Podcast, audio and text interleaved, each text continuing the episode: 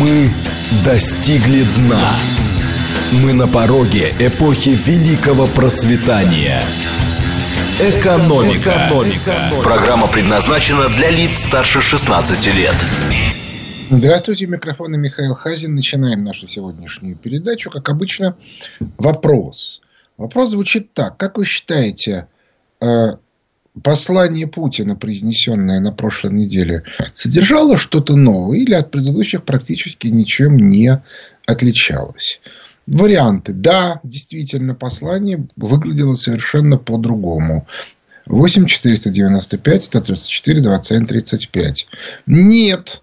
Послание было такое же, как и предыдущее. 8 495 134 27 36. Ну и вариант третий. Да я предыдущий не слушал. 8 495 134 27 37. Значит, еще раз. 134 27 35 было новое. 134 27 36 как и раньше. 134 21 37 не имею оснований для того, чтобы сравнивать. Почему меня заинтересовал этот вопрос? Дело в том, что существуют разные на него взгляды. Сейчас вот голосование закончится через несколько минут, и я, собственно, выскажу свою точку зрения. Но это вот достаточно любопытный момент а, для того, чтобы а, разобраться в том, как именно люди смотрят вообще на всю ситуацию, а, которая происходит. Дело в том, что хотя изменения происходят достаточно быстро и все быстрее и быстрее, тем не менее, каждый из них можно не заметить. И, э, ну вот, как примерно, да, как говорят наши враги. Они говорят, Россия совершила ничем не спровоцированное нападение на Украину. Это агрессия, тыр-пыр, тыр я это очень часто встречаю, например, на форумах разного рода таких либероидов, причем, что характерно, не, не только российских, но и, например, израильских. Что меня вообще приводит в состояние полного обалдения, потому что я, я как-то мне всегда казалось, что э, евреи, предки которых пережили Холокост, не должны защищать э, страну, которая, значит, что-то делает э, под портретами Бандеры, Пашухевича и, и других э, нацистов. То есть, ну хорошо, ладно, да, значит, они э, как бы решали, они решили совершить массовое самоубийство. Тут, ну, как бы тут сложно что-то сказать. Вот. Но а, а, для того, чтобы объяснить, что это не так, достаточно посмотреть на карту движения НАТО. Если кто-то считает, что движение НАТО с 91 года вот до, до, до, до недавнего времени это не угроза России, но это, простите меня, детский сад. Ну и все. И, собственно, что тут обсуждать дальше. Более того, Россия это сказала в, в, в меморандуме Рябкова в декабре. То есть, фактически за полтора-два месяца до начала специальной военной операции. Им было четко сказано, ребята, вот все, хватит. Они не отреагировали. Какие претензии? Так вот, э, сейчас мы остановим голосование – результат получился следующий. 44% считают, что да, послание совершенно другое. 51% считают, что нет. Оно такое же, как прежнее. Ну вот в последнюю секунду 51 уменьшился до 50. 7% считают, что э, они, у них нет оснований для того, чтобы дать какой-то ответ. Значит, я постараюсь сейчас дать свой. Дело в том, что Путин, когда он э, в 2012 году вернулся на пост президента, подготовил свой план действия в России, как бы развития России, который получил название «Майский указ». А этот план был благополучно саботирован правительством и либеральными элитами. Причем достаточно типовым образом с точки зрения аппаратной техники. Это было совершенно блестяще сделано. Для начала был написан план действий по реализации э, поручений президента, который был у президента подписан. Потом по этому плану действий были подготовлены разные указы и, э, и законы. Причем, а, поскольку у президента отсутствует инструмент системного анализа, вот обращаю ваше внимание, не анализа конкретного законопроекта, а системного анализа, то когда эти системы, когда эти законы э, пошли, там их, да, грубо говоря, несколько десятков, и указы тоже, то каждый из них был себе вполне нормальный. Но если на них посмотреть бы в целом, то можно было бы заметить, что ровно в тех направлениях, которые нужно было делать с точки зрения смысла а, плана Путина, они друг другу начинали противоречить или же создавать ситуацию, при которой они нереализуемы. Ну, например, по причине невероятно сложной бюрократической запутанности. Вот. Значит, Путин пытался на большом совещании с, с правительством э, спросить, когда же будет все исполнено. А, а руководитель аппарата правительства, которым тогда был Сурков, ответил, что Владимир Владимирович, вот же, э, вот же, мы же ну, все э, ваши поручения выполнили. Путин спросил, а по существу? И тут, соответственно, Сурков совершенно обалдел и сказал, какое же по существу? Э, с весны 98 года, как было разогнано экономическое управление, единственное, что требуется от правительства, чтобы они дали ответ на поручение президента. А администрация, в свою очередь, обязалась эти ответы не читать. И не читала. Ну и все. И на этом все закончилось. И по этой причине а, Путин прекрасно понимает, что давать поручения плановые правительству, которые требуют системных действий, бессмысленно. Потому что вся бюрократическая система так устроена, что она может любую системность утопить. И тут даже не нужно особо э, стараться, она на то и бюрократическая система, что она вообще это делать любит, потому что бюрократическая система любая страшно не любит, когда от нее требуют результат. Она существует для того, чтобы жить. То есть выполнять некий типовой функционал, но ни в коем случае не нести ответственность за какие-то там результаты. Типа результаты это все, это, это не к нам. А, и по этой причине в послании, которое было вот, ну, уже практически неделю тому назад, Путин стал ставить конкретные задачи. Ну, там промышленная ипотека под 3-5% и там еще чего-то, неважно чего.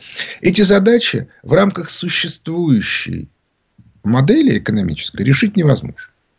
Ну, потому что а, ипотеку дать нельзя под 3-5%. Это для банков прямые убытки, причем значительные. Значит, кто-то это должен компенсировать. Кто будет компенсировать? Центральный банк этого делать не будет. Он, он, он это уже сказал прямым текстом. А вообще мы не имеем отношения к экономике России.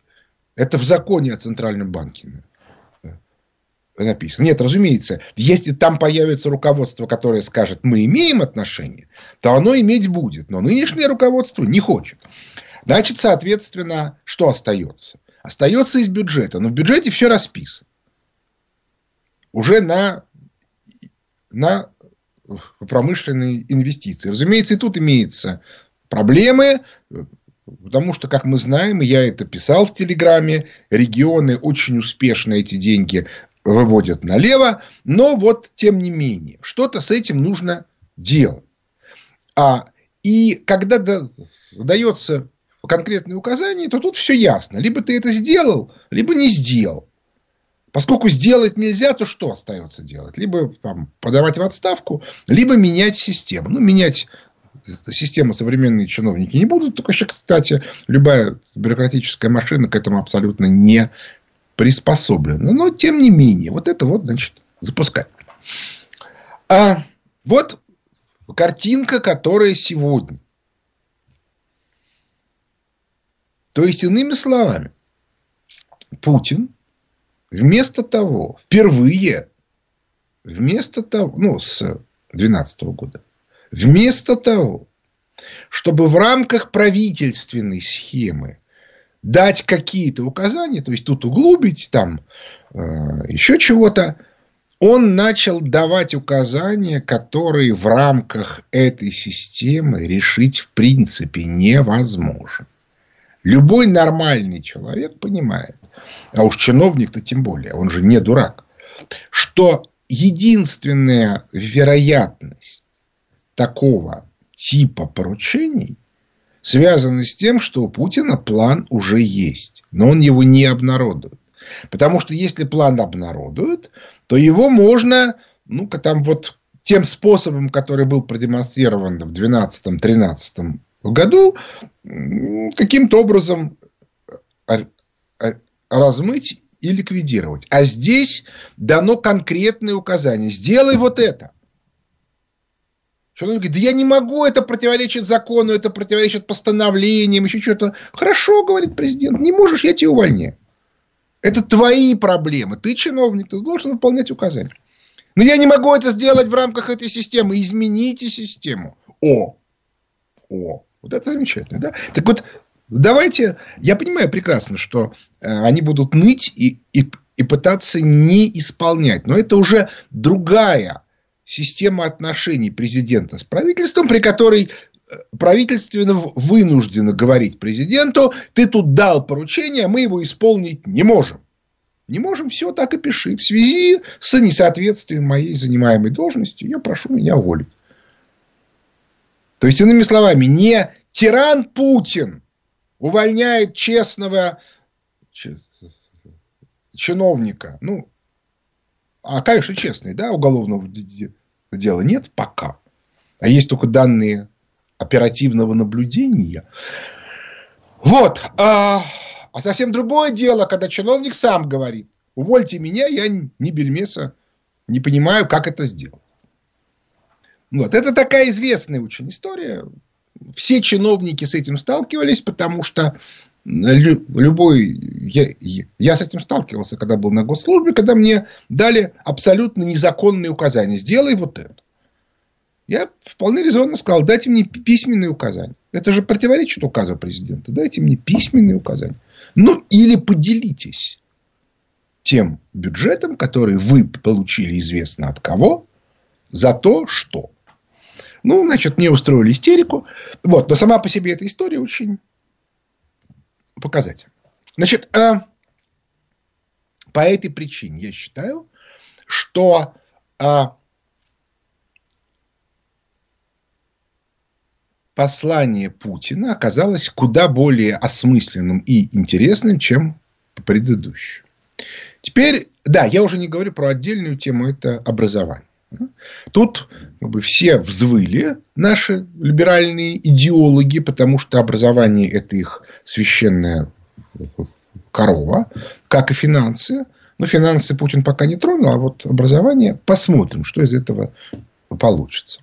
Значит, теперь, что касается всего остального. Да, вот, а, обращаю ваше внимание, что это, конечно же, не, не, случайно, что через несколько часов после Путина выступал Байден.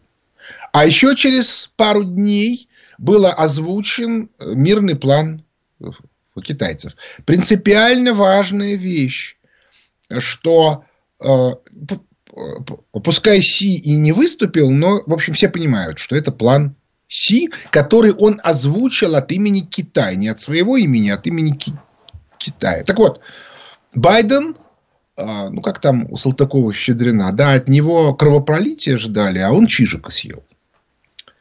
Вот а, весь фокус состоит в том, меня все спрашивают, а Байден идиот, туда-сюда. Вот он не идиот абсолютно.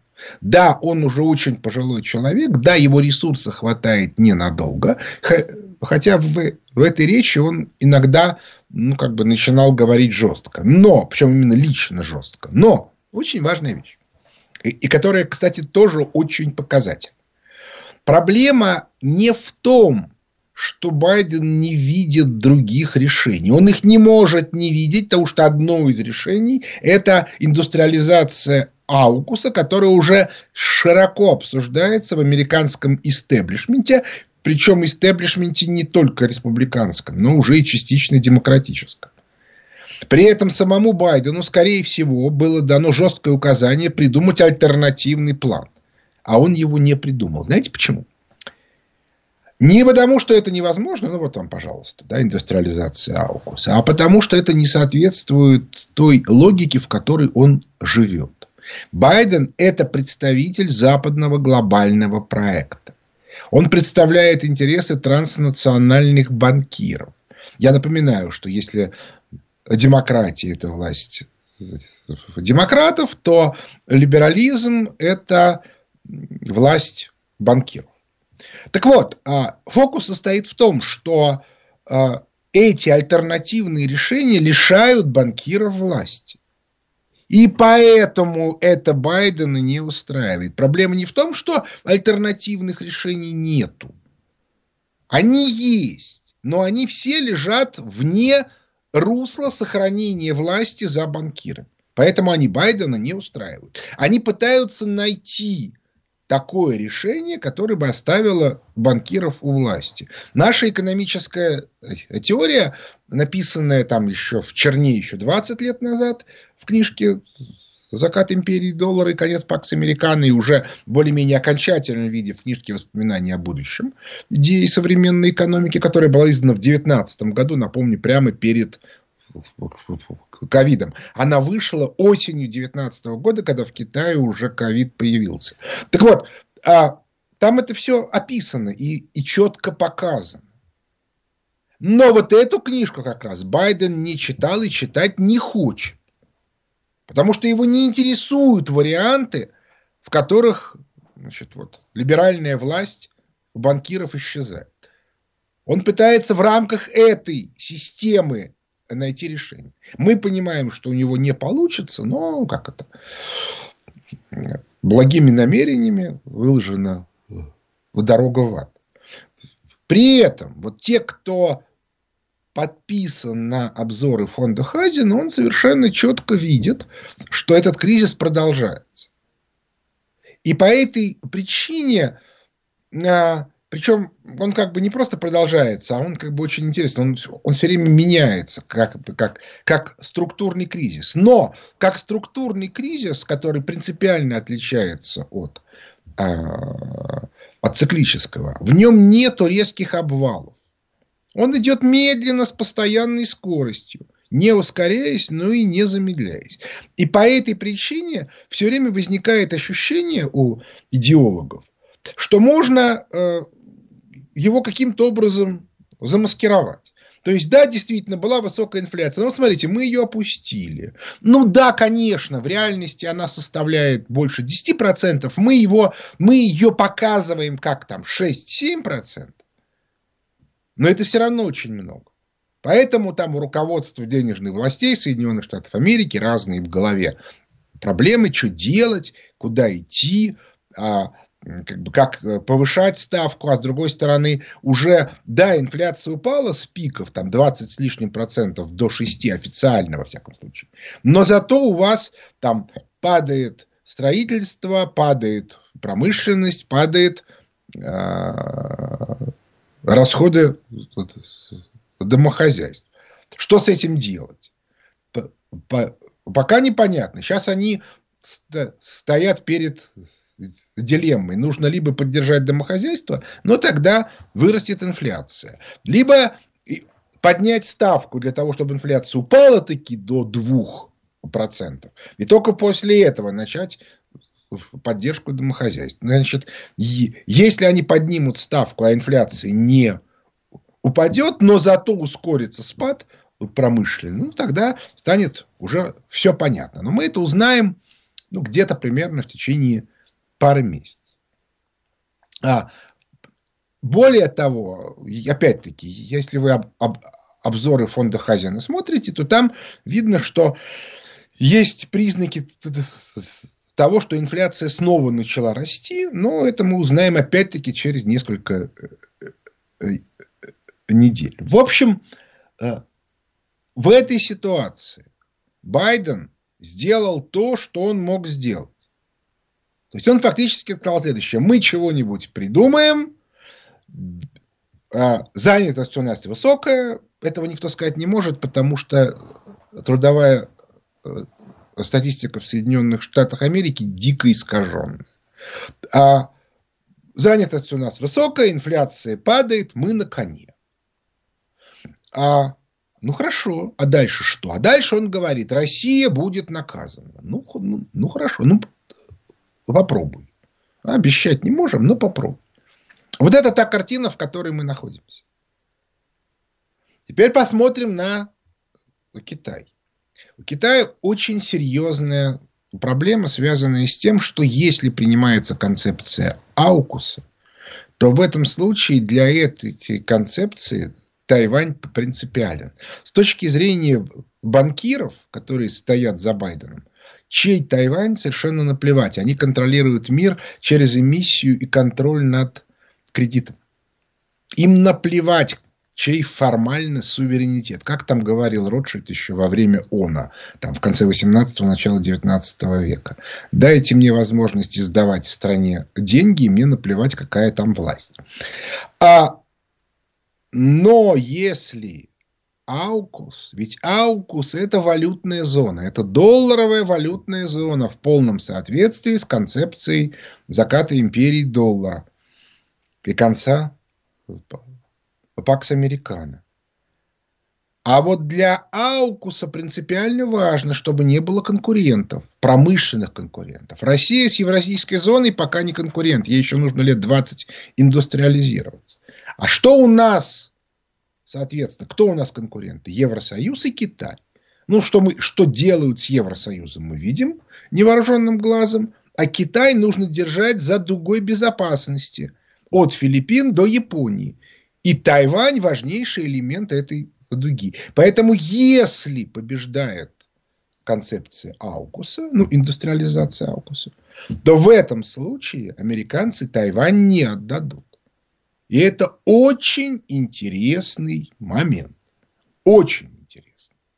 И в этом случае для руководства Китая, который явно сделали ставку на то, что в следующем году на Китае победит партия Гаминьдан и Тайвань мирно войдет в Китай, будут проблемы. Потому что считать эти выборы будут американцы. Ну а как они умеют считать, мы на последних выборах видели американских.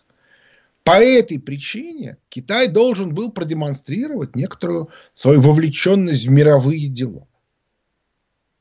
Другое дело, что это было ориентировано скорее на внутренний как бы, рынок, на, на китайцев, чем на мир.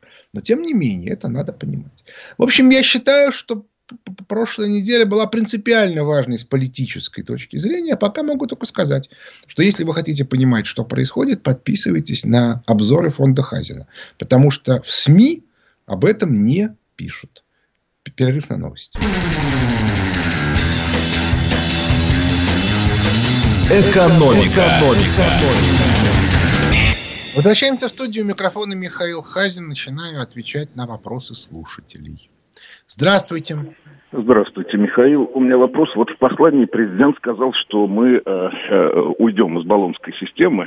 Но вот я, сказать, знаю, что, э, ну, вернее так, по моим представлениям, э, внедрение баллонской системы заключалось в введении дополнительного, э, дополнительной ступени в высшем образовании. Это магистратура. Вот, то есть я так понимаю, что он хочет отменить магистратуру, но чем она плоха-то? Допустим, человек поступил на одну специальность, экономист, скажем, вот он 4 года отучился, потом он понял, что ему нужны более глубокие математические знания, например, там в экономике важно для прогнозирования применять стохастические дифференциальные уравнения.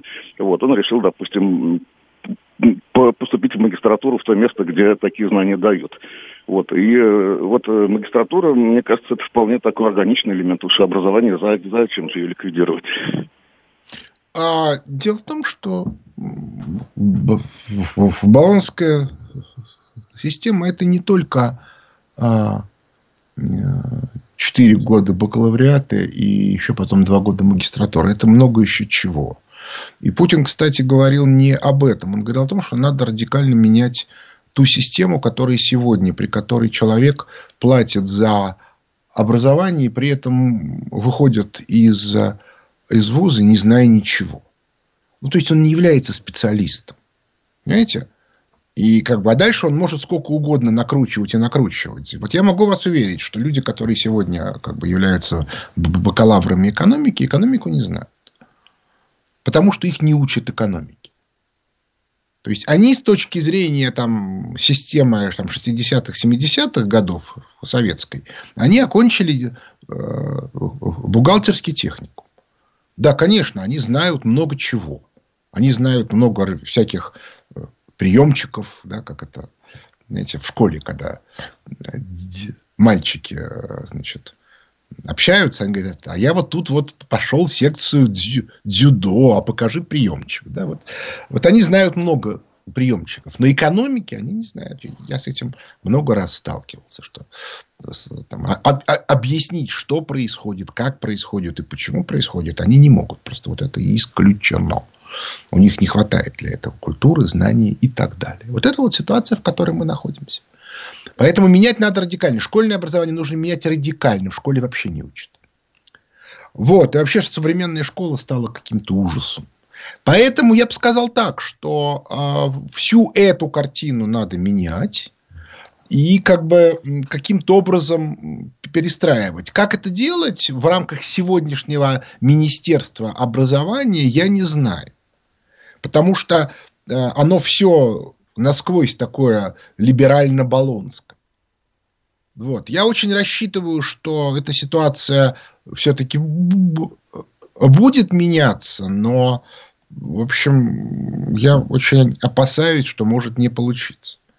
То есть нужно менять как бы тех, кто контролирует эту систему. Ну, по крайней мере, задача поставлена. Будем стараться.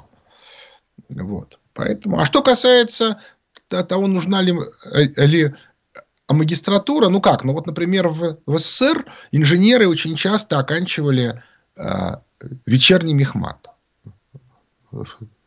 второе образование.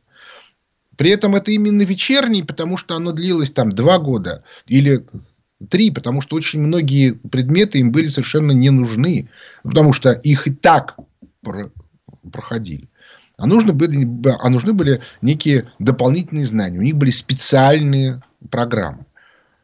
В этом смысле магистратура – это вещь очень странная, потому что туда могут поступить люди, которые бакалавры, там, экономисты, врачи или еще кто-то. Вот как вы их будете учить одновременно?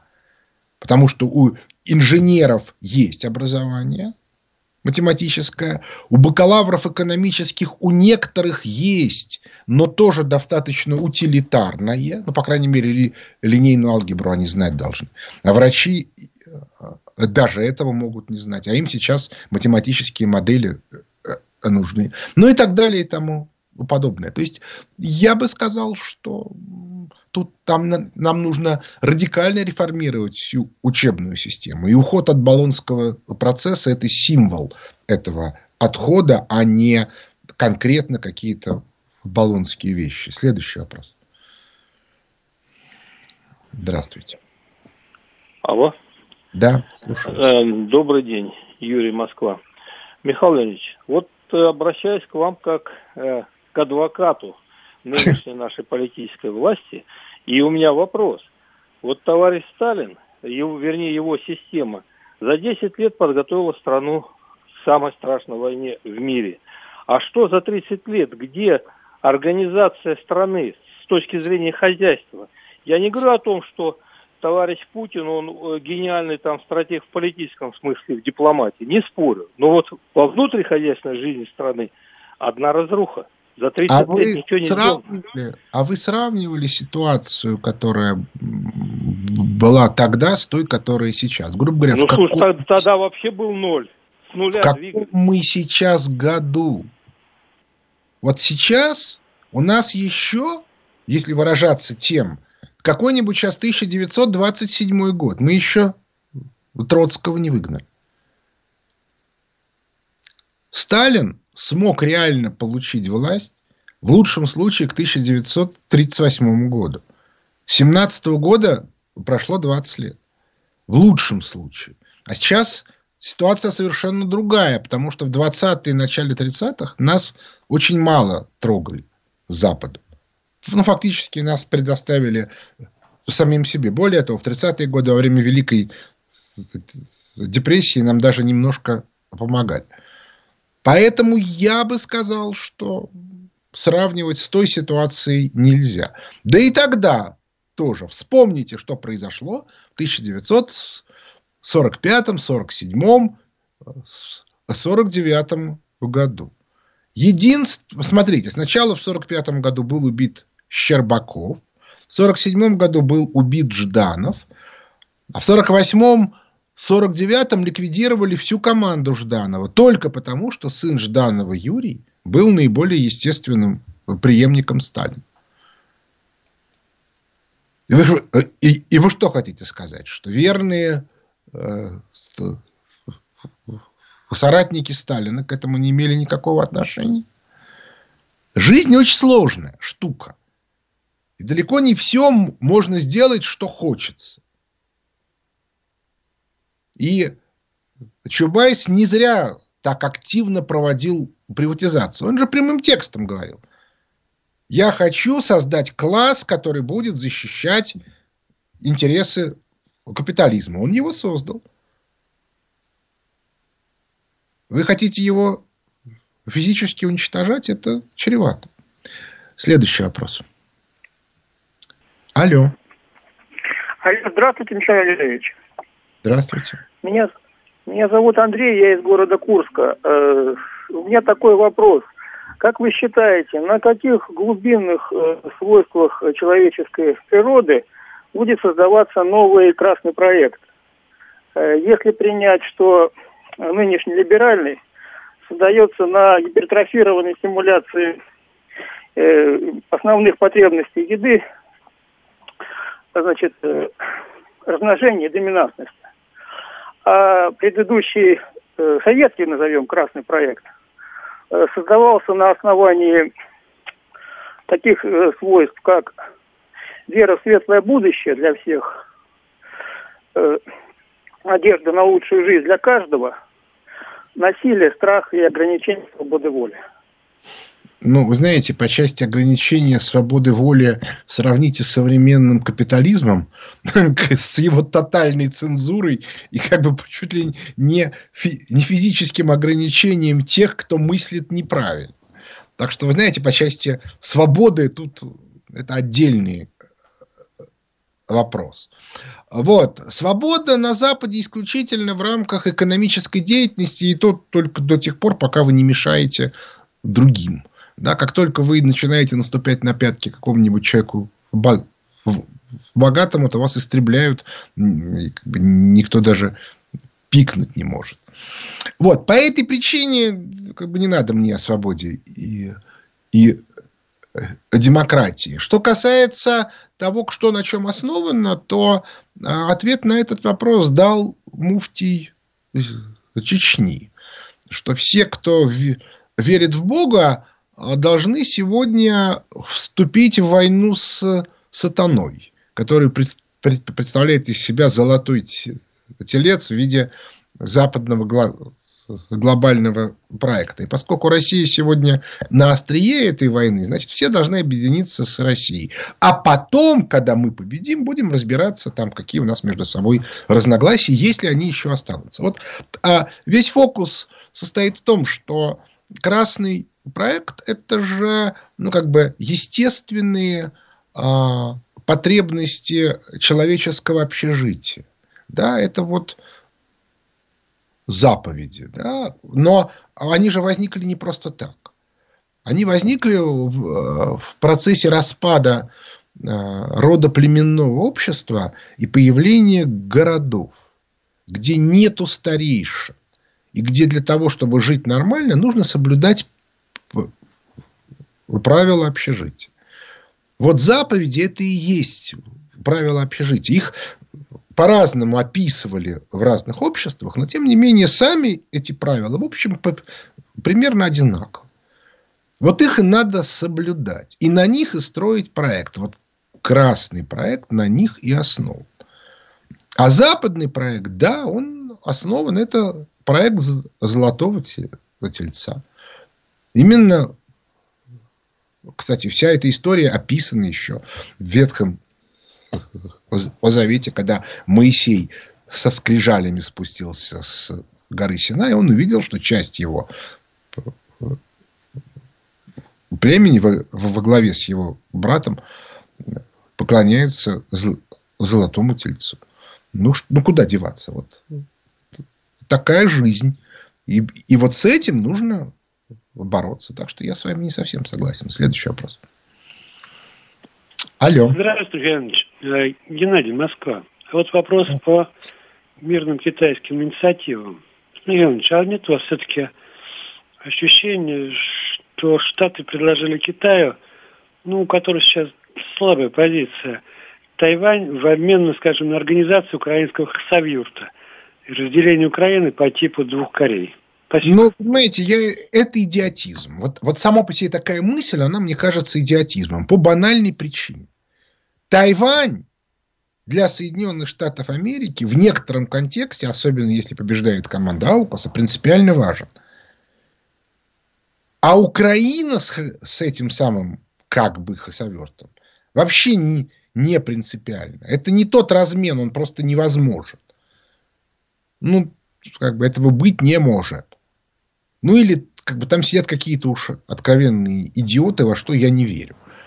Там есть идеологические маньяки, вроде Байдена, которые говорят, что мы не рассматриваем варианты, при котором э, международные банкиры лишатся власти. Ну хорошо, не рассматривайте. Но как бы, как бы взвешивать веса вот такого рода обменов. Это однозначно. Как бы они в, лю, в любом случае могут. След, след, следующий вопрос. Алло. Алло. Здравствуйте. Алло. Хочется задать много вопросов. Ну, вот первый вопрос такой. Скажите, как вас зовут и откуда? Сергей зовут меня. Откуда? Сергей Досада. Да, слушаю вас. Значит, вот с 2009 года, в принципе, всем ясно было, что э, значение дронов какое будет. И в то же время чубайсы позволяли какой-то руководить непонятной организацией, которая выпускала не знаю что. Лучше бы эти деньги туда можно было направить. Вот. И, и еще второй вопрос меня вот волнует. Со школьных лет мы слышали слова Ленина, что если хотите разрушить Россию, отнимите Украину. Но если знали, что такое значение имеет Украина для России, почему бы это позволили сделать? Значит, э, дело в том, что э, элита Советского Союза сначала не решилась выиграть в начале 70-х, в конце 60-х, начале 70-х, а потом из, издала свою страну. В результате у власти какое-то время находились откровенные предатели. Вот с ними были очень большие проблемы. А сейчас постепенно происходит изменение. Очень медленно, потому что в результате приватизации у нас появилась очень богатая была страна СССР.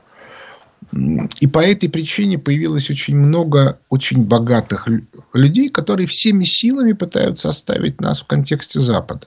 То есть, понимаете, для них вопрос такой. Ну, как бы, вот какая есть дилемма? Или мы сохраняем свои капиталы через разрушение страны. Но при этом страна разрушается. И вариант другой. Страна остается, но мы свои капиталы теряем. Вот для них эта дилемма решается однозначно. Сохраняем свои капиталы. Их много, у них много денег. Отобрать их сразу не получится. Это процесс долгий и длительный. Вот такая вот история. И по этой причине а, Путин не хочет крови. И мы это видим невооруженным глазом. И с Украиной он очень не хотел крови. И ультиматум был по этой причине. И вели мы себя так первое время, не открывая огонь. Не получается. Вот эти за свое украденное будут драться как львы. И по этой причине приходится действовать медленно, очень осторожно. И слава богу, что объективное развитие ситуации поддерживает нас. А 15 а лет назад объективное развитие ситуации было против нас. Кризис начался только в 2008 году, а осознание его пришло только в 2014. Так что я как раз, у меня в этом смысле, скажем, к Путину претензий нет. Может быть, и можно было бы действовать чуть-чуть быстрее, но не системно. Следующий вопрос. Алло. Доброе утро. Валерий Михайлович из Москвы. Михаил Леонидович, да, вот вы правильно сказали, что Чубайс хотел создать класс, который поддерживает существующий, происходящий развал страны. Вам не кажется, что таким классом в настоящее время является наша так называемая творческая интеллигенция, театрально-концертная мафия? Имеем легион. Они паразитируют на нашей стране. Сотни, сотни театров, живущих на бюджете, не это, пропагандирующих чуждые власти, пошлость по телевидению и так далее. Что с ними делать? Ну, вы меня извините, конечно. Но поскольку они получают из бюджета деньги, то они считают, что они делают то, что нужно государству. То, что Министерство культуры их поддерживает, а не другие, это уже тема отдельная. Во-вторых, вы, вы меня извините, конечно. Знаете, есть такое слово «богема». Вот у товарища Сталина, кстати, тоже была богема. И вела она себя тоже специфически. Ее не трогали. Ровно потому, что товарищ Сталин понимал, богема нужна. Если хотите, вон, зайдите на чат клуба улицы Правды в Телеграме и спросите Дмитрия Владимировича Раде, как, соответственно, эта богема устроена. Он это очень хорошо знает. Вот. И это вот эта вот вещь, которая, из которой как бы ничего нельзя сделать. Ну да, вот есть такой слой людей, для которых личные интересы всегда важнее всего остального. Желательно их при этом как бы упаковать и как бы так сделать, чтобы они минимально влияли на общество. Но они все равно будут. Вот плохо то, что им дали много денег в 90-е годы. Сейчас очень медленно и мучительно у них эти деньги отбирают. Вот такая вот история. Следующий вопрос. Алло. Алло. Алло, Михаил Леонидович, добрый день. Константин, город Подольск. Да, слушаю вас. Ну, вы уж меня простите, конечно, являюсь вашим давним поклонником, но сегодня ну, не могу. Ну, Михаил Леонидович. Что вам не нравится? Ну, вы, вы же позиционируете себя как экономиста, но экономические итоги 22 года, ну, кошмарные. Почему? Что вам не нравится? Ну, отток капитала 200, там, больше 200 миллиардов долларов. Отток капитала, а кто вам э, говорил, что... Дефицит бюджета вот сейчас, да, уже триллион рублей. Ну, Михаил Леонидович, ну, ну, ну, ну, простите, ну невозможно же. Да? А, значит, то, что у нас Центральный банк и, и, и Минфин а, провоцируют отток капитала, это мы и так знаем. Я про это писал и говорил про это много раз. И это моя базовая претензия к денежным властям, что они продолжают проводить политику МВФ по оттоку капитала и ограничению инвестиций э, в российскую экономику. Но они это делали всегда. То, что при этом а, мы, наконец, совершили шаг после которого уже невозможен возврат, я считаю, что это явление скорее положительное. Без а, как бы деталей, да, как бы я вот сейчас ничего не, не буду говорить по поводу специальной военной операции по банальной причине, потому что то, что ее пришлось делать, мне это абсолютно очевидно. Ну, потому что ну, как бы Украину целенаправленно вели к тому, что она должна была напасть. Но это было абсолютно очевидно, и, как бы, и, и, и факторы сейчас выше крыши. И поэтому это был упреждающий удар, никуда не денешься. То, что у нас в реальности имеются проблемы в экономическом управлении. Я про это и говорил, и говорю, и буду говорить. Поэтому я не очень понимаю, какие претензии ко мне. То, что у нас экономического спада не получилось 20-25%, как хотел Запад, это результат ошибки Запада и, в общем, хорошей работы Мишустина со товарищем. Несмотря на э, происки Силуанова и э, Набиулиной. То, что нужно уже отказываться от продвижения дальше э, в, в западном формате, в Бреттон-Вудском, это тоже очевидно. Потому что мы реально живем вот в той системе. Да, мы как бы пытаем, пытаемся от нее изолироваться хотя бы частично, но, но система все равно та. От нее нужно отказываться. Все при этом прекрасно понимают, что это очень страшно и очень непонятно как. Потому что если мы сегодня начнем увеличивать государственные инвестиции, то при нашем уровне коррупции эффективность будет не очень высокая. Читайте мой телеграм-канал, я там подробно описываю только один регион. Новосибирск. Вот эта ситуация, в которой мы находимся. Ну так с ней надо как бы бороться и работать. А что вы мне-то предъявляете по претензии, что у нас дефицит бюджета? Может подумать, что я на него влияю как-то. Значит, ну, собственно, мы уже постепенно начинаем заканчивать. Больше уже как бы я не успею никому ответить.